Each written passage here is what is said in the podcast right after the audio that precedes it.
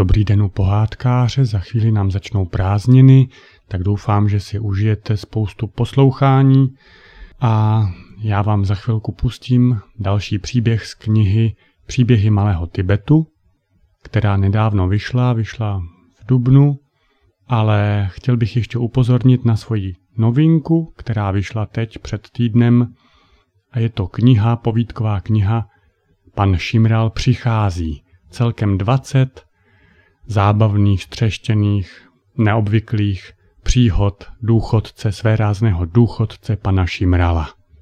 Takže pokud si chcete užít zajímavé zábavné čtení úvody, navštivte moje stránky www.lubospavel.cz, kde mám takový malý e-shop, na kterém je k dostání vše to, co tady prošlo podcastem Pohádkář i lecos, co tímto podcastem neprošlo.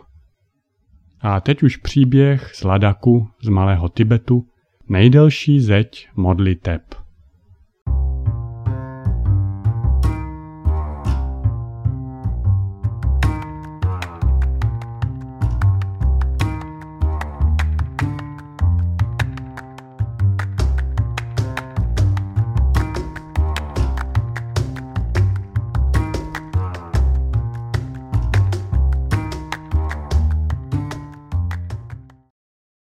Nejdelší zeď modliteb. To se přihodilo kdysi dávno, nebo snad můžeme přesněji říci, asi před třemi sty lety, v hlavním městě Ladaku v Lé. Jednoho dne královský ministr, bohužel neznáme jméno toho krále, ale můžeme mu říkat Namgial, protože za časů království Ladaku tu bylo mnoho Namgialů. A také proč ne? Vždyť to znamená vítězný. Takže ten ministr krále Namgiala, a bohužel neznáme jméno pana ministra, ale proč bychom mu nemohli říkat třeba Sangpo? Vždyť to je pěkné jméno a hodí se k ministrovi. Tak ministr Sangpo si chtěl jednou udělat za dobře u krále Namgiala. A také proč ne? S králem by se mělo vycházet v dobrém, Vždyť to se může člověku hodit. A tak ministr Sangpo pozval krále Namgiala do svého domu v Maté, což je vesnice kousek od Lé. Král přijal pozvání rád, protože když jednou nebude večeřet doma ve svém paláci, ulehčí mu to na rozpočtu. No ne? No ano. Ten večer, na počest krále, se podávalo to nejlepší jídlo a nápoje a ministr se velmi snažil předvést se před králem v tom nejlepším světle. Ale ať se snažil, jak se snažil, nebylo mu to nic platné. Krále jídlo a pití vůbec nezajímalo. Dokonce ani muzikanti, kteří vyhrávali v rohu místnosti, ho nemohli nijak potěšit. Jediné, pro co měl oči a také srdce, které se mu rozbušilo, kdykoliv se tím směrem podíval, byla krásná, ba nádherná žena, sedící po jeho levici. V jediném okamžiku zapomněl na všechny své manželky, které na něj čekali v paláci v Lé. Vedle té ženy seděl ministr Sangpo, který stále něco vykládal a rušil krále v jeho rozjímání. Ministr Sangpo ale musel sedět vedle té ženy a vykládat, neboť to byl její manžel a také hostitel. Bylo třeba starat se o rozptýlení krále.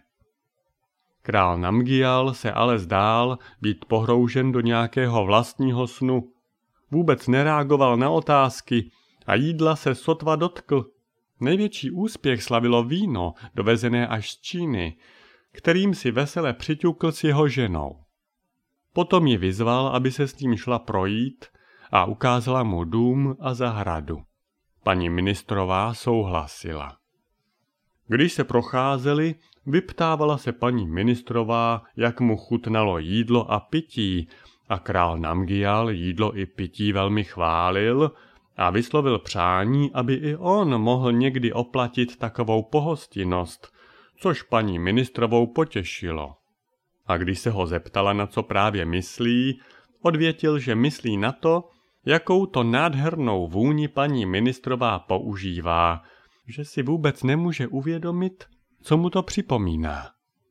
To je nart, řekla mu. O ano, nart, to je moje oblíbená vůně, usmál se král. Opravdu? Používají ji vaše manželky? Ne, to ne, kde pak, ani by je to nenapadlo. Všechny moje manželky nesnášejí nart.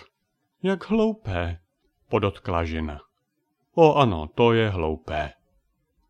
Pak se zas na chvíli odmlčeli a vyšli na zahradu.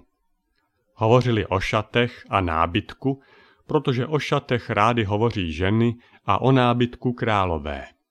Pak je někde uprostřed zahrady dohonil ministr, aby pozval krále do altánku, kam mezi tím přemístil kapelu. Když se král Namgial vrátil do svého paláce, nemohl usnout. Převracel se v posteli, stále o něčem přemýšlel, ráno byl sice nevyspalý, ale za to měl dokonalý plán. Řekl všem svým ministrům, že pro ně uspořádá velký lov.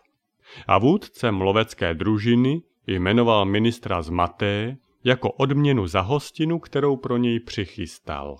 Ministr Sankpo si mnul ruce, protože se mu jeho úsilí začalo vyplácet. Svého úkolu jakožto vůdce výpravy se zhostil s velkou odpovědností. Vše naplánoval a zorganizoval do posledního detailu, takže o několik týdnů později mohla celá skupina ministrů vyrazit. Jen král se omluvil a zůstal ve svém paláci. Večer se necítil dobře